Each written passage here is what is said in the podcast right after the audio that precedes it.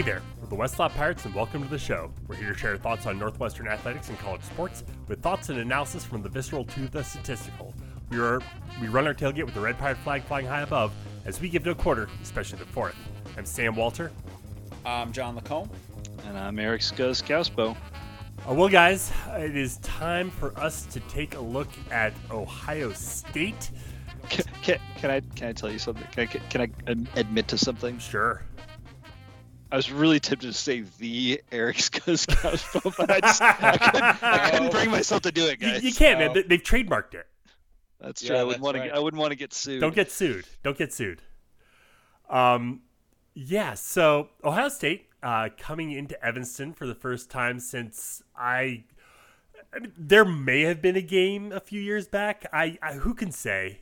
Who can remember? I know. I know that because you came up. Noah Herron. There was a delightful uh, brisket that w- was in our tailgate that two day. briskets. Two. That's right. Two briskets. Um, you know the Winning Cures Everything boys were up in town. That was that was a good time. Um, I what else happened? Who can say? Um, we did play with them a couple times in the Big Ten championship game. Uh, played with them both games, uh, but we have them this year at Ryan Field, and uh, yeah, it's Ohio State. So John, um, defense, Ohio State. What do we think? Okay, so it's weird to have to go back and apologize for something that I said two years ago, but I'm going to do that right now. When Ryan Day took over for Urban Meyer, Ohio State's defense was awesome the following year after sucking in the run up to Urban leaving. And at the time, we talked about how this was clear evidence of Urban submarining this team down the stretch because of how apparent the culture shift was when Ryan Day came in on the defensive side of the ball. Well, I'm just going to apologize because apparently that was BS. Because in the two years since then, Ohio State has gone right back to being lousy on defense again. In the last couple of previews, the loose that we've done this year, the loose theme has been that having an awesome defense and a crap, uh, an awesome offense and a crap defense is better than having an awesome defense and a crap offense. Ohio State is the apex example of this principle at work. Um, outside of recruiting, defense just doesn't appear to be a priority overall in Columbus right now. It's hilarious, too, how for every year in recent history, other than 2019, Ohio State is always lousy on defense in the exact same way horrible coverage in the secondary. And a cursory glance at the stats from last year would tell you that the exact same thing is true. But despite here... uh, what like draft pick after draft pick after I, draft pick at the cornerback I, position, always, always, it's always big names, and they were always all big recruits. But I'm here to tell you that this year it's actually worse than that for Ohio State, and to see why, all you have to do is compare Ohio State's bad pass defense in the Big Ten last year to, to, the other two teams who were also in the bottom three in pass defense in the Big Ten last year. Michigan State, first in sacks, last in pass yards. Maryland, fifth in sacks, second to last in pass yards. Ohio State, third in sacks, third to last in pass yards. Now, this in and of itself isn't particularly strange but here's the thing Ohio State's problems in the secondary, historically, have always been particularly maddening because OSU almost always gets an awesome pass rush from their front four. But in 2020, two years ago, this suddenly became a low key problem area, and then last year, the bottom kind of fell out. The profile of the Ohio State defense last year looks exactly like the profile of the Michigan State and Maryland defenses, a team that can't generate pressure from the front four, taking risks to bring pressure from the linebacker core, and getting torched over the top on the back end.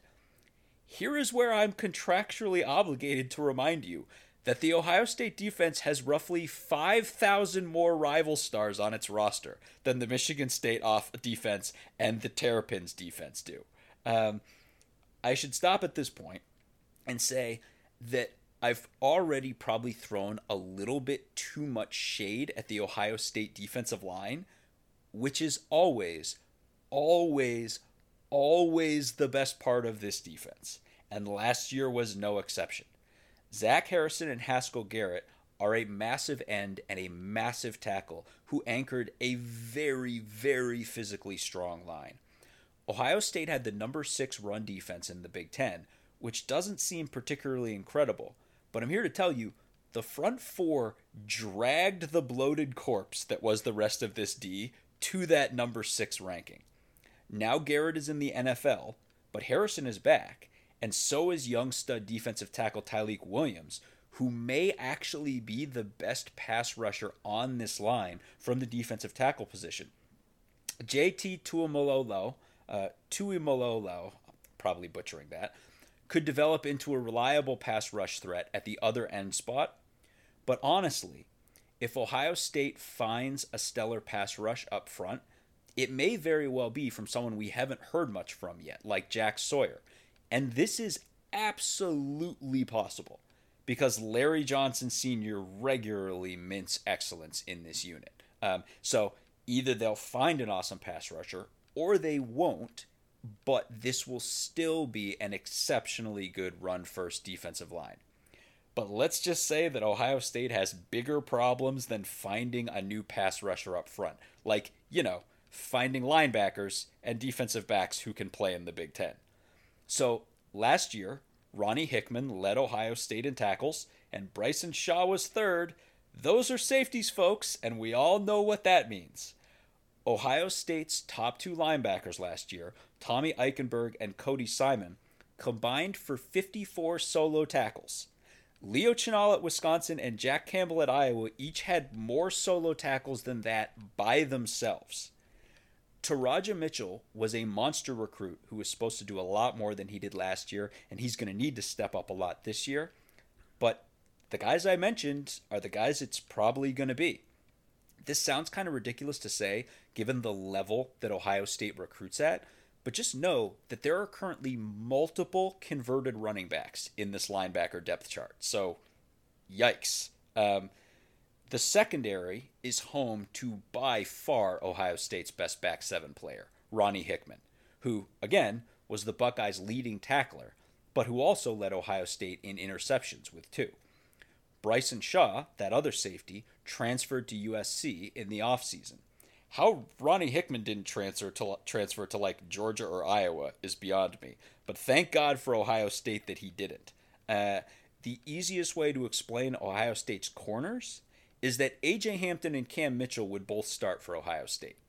Combined, Hampton and Mitchell broke up the same amount of passes as Denzel Burke and Cameron Brown did, while combining for 50% more tackles, forcing two fumbles, and recovering another three fumbles. And if your reaction to what I just said is to say, yeah, but AJ Hampton and Cam Mitchell let a bunch of guys get over the top on deep balls, I say, have you been following the Ohio State secondary for the past decade? And then I say again, emphatically, AJ Hampton and Cam Mitchell would start for Ohio State at cornerback. I can't stress enough how stark of a change Ohio State is going to be on defense from Wisconsin and Iowa for Northwestern. After those two games, where there just isn't much of any kind of good news for our offense, Northwestern can definitely form a plan of attack here. The simple fact is, Northwestern's running back core is just significantly better than Ohio State's linebacker core. The question is getting to that core. So, honestly, above all other games, this is the one that the Trench Cats should be circling. You have guys like Josh Priebe, who chose Northwestern over Ohio State, lining up across from guys like Zach Harrison, who chose Ohio State over Northwestern.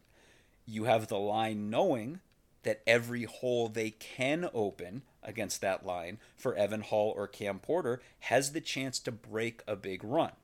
You have the offense knowing that if they can just establish any ground game, the deep ball over the top will be there big time for Malik and Bryce. I'm not a fool. I know it's probably an absolute nightmare scenario on the other side of the ball. All I'm saying is we can score on this defense. Oh well, Scuzz, um, we're going to need to score on their defense if we want any chance to win, right? Their uh, that offense is uh, something else. I, I, I love the optimism. I am not convinced. uh, I I all I said was I think we can score points against this defense. That's all I said. particularly, I mean, you you um, talked about how great their some of their defensive line players are, and it just makes me think about Chase Young. But anyways, um, Getting Uh, pancaked although that- by uh, Rashawn Slater over and Uh, over. that being said, like Slater did neutralize him, and then everybody else uh, tor- tormented us. But regardless, um, look, I, I'm I'm not gonna lie. Like this offense is really good. Um, last year with the quarterback transition uh, from Fields to Stroud uh, was probably the year for teams in the Big Ten to hope that the Buckeyes would falter on offense. They did lose to Michigan um, in uh, in that game to end the regular season last year. But it is um, it is hard to argue against uh, Ohio State as having the number one offense in all of college football last year. Yes, Alabama was right there as well, but um, I like the running game and um, some of the consistency of Ohio State was just like puts them over the top for me. This year in 2022, just forget about it. This offense is a howitzer. Let's talk depth chart. The Buckeyes lose five legitimate NFL starters from their offense last year. Wide receivers Chris Olave and Garrett Wilson, tight end Jeremy Ruckert, and offensive lineman Nick Petit-Frere and Thayer Munford. These five guys were all really good.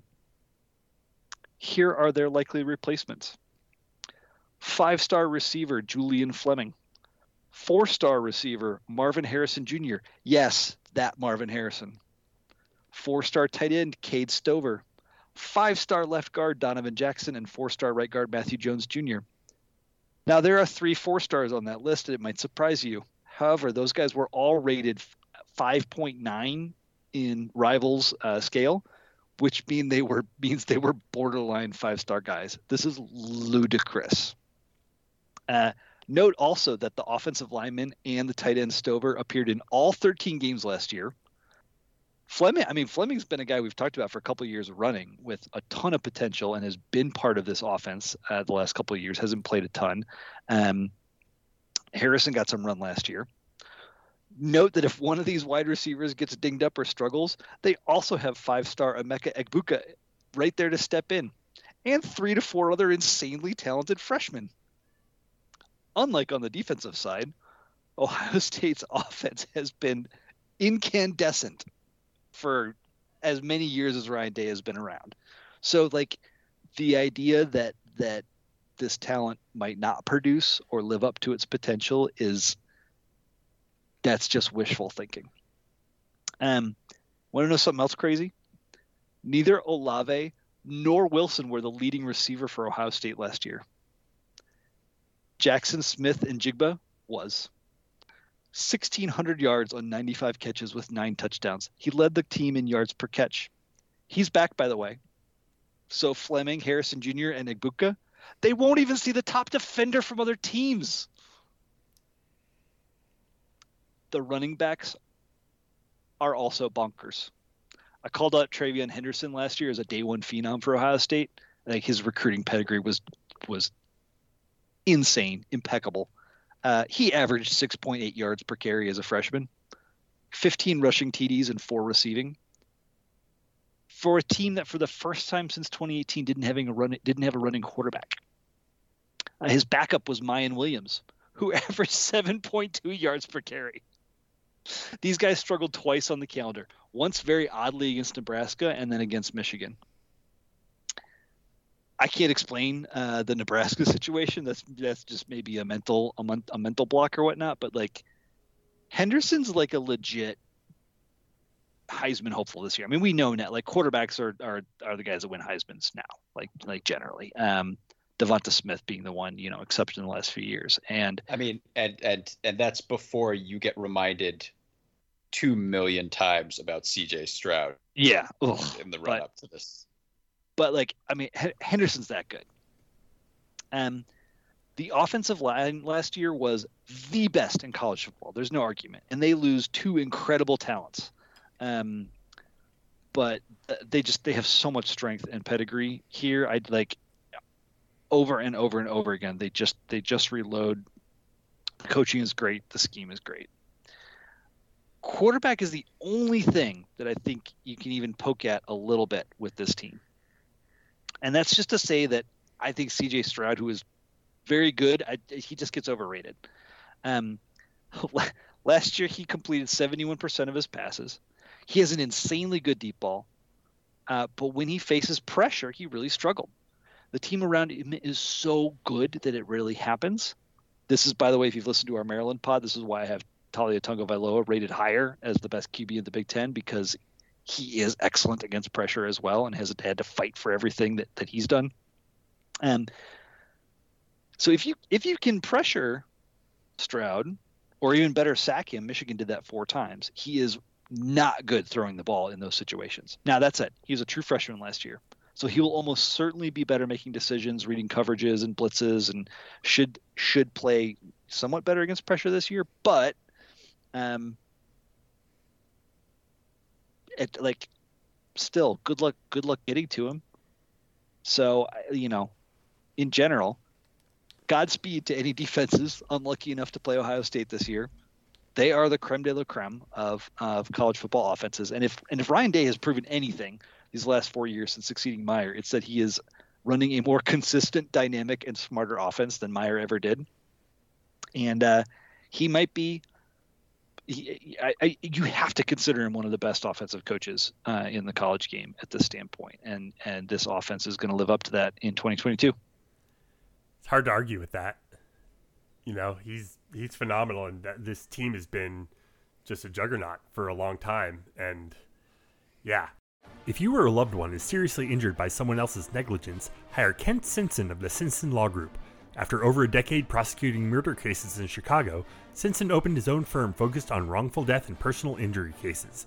He specializes in car, truck, motorcycle, boat, and other transportation accidents, as well as construction accidents, medical negligence, slip and falls, product liability, and more.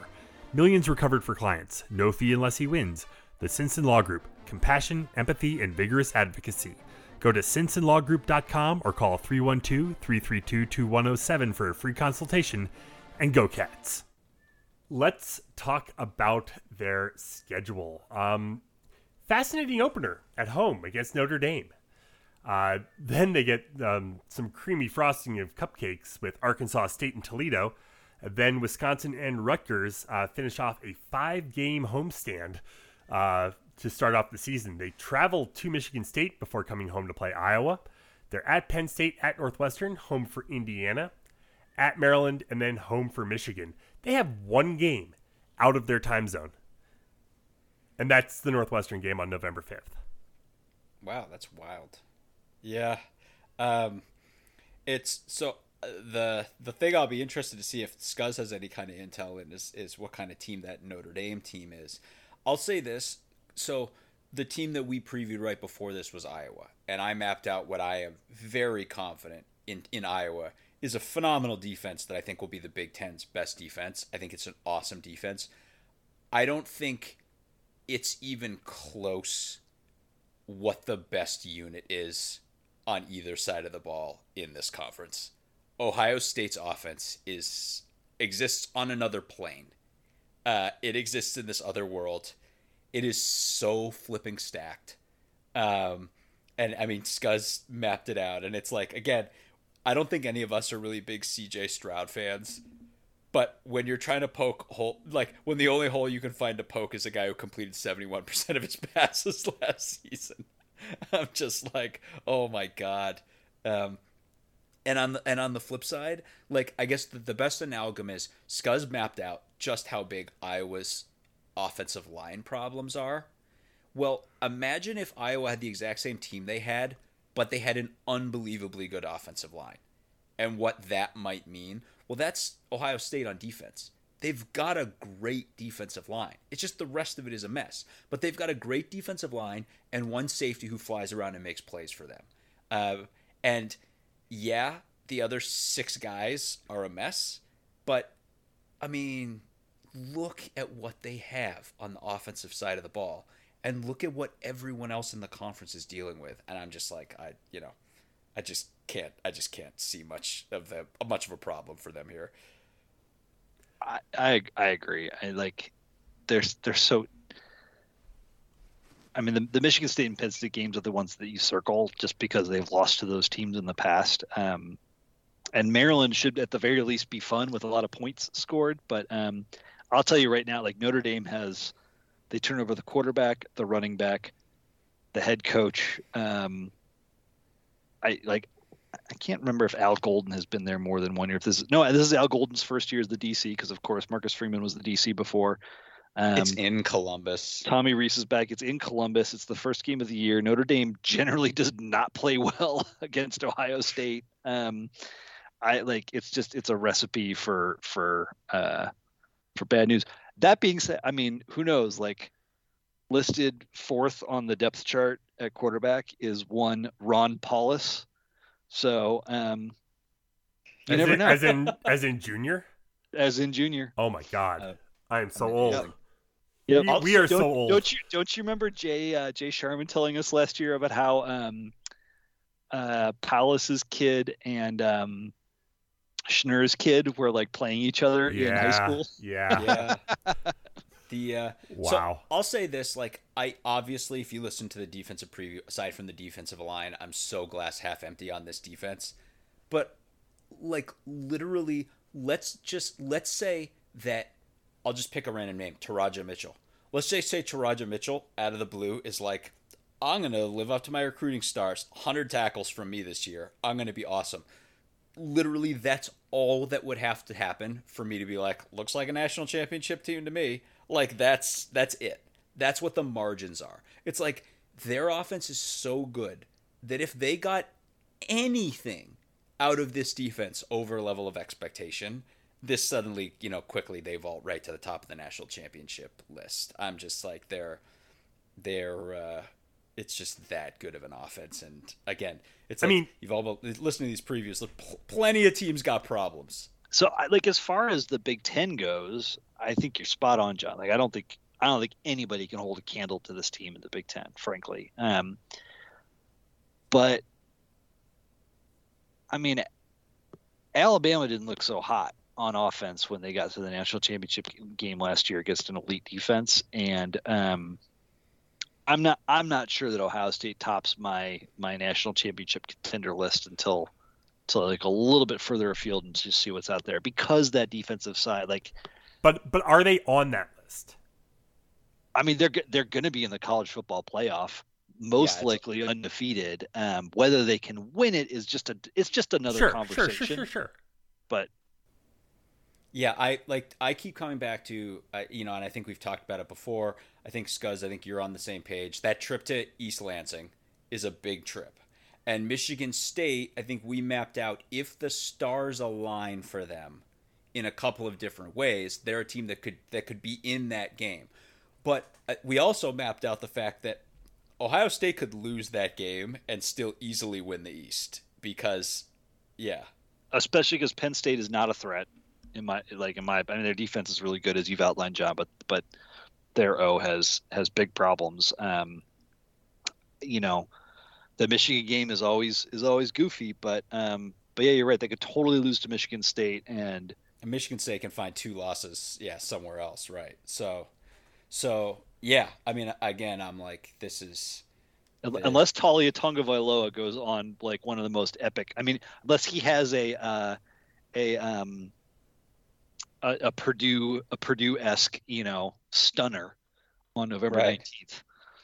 The the other thing too is I want to rewind all the way back where I was talking about like can we absolutely score points in this game? Sure we can. Like 65 to 30 is absolutely on the table when we play Ohio State. That is wow. the problem is is is we're not going to score 30 points with our running game and I don't think we're going to score 30 points with our passing game. So we might score points but we're going to like yeah. There's going to be a moment where where the decision is okay, do we keep running our offense as it stands and like maybe lose 60 to 21 or do we try to throw the ball and you know, may, maybe we can we can make it 60 to 28, but it also might be 80.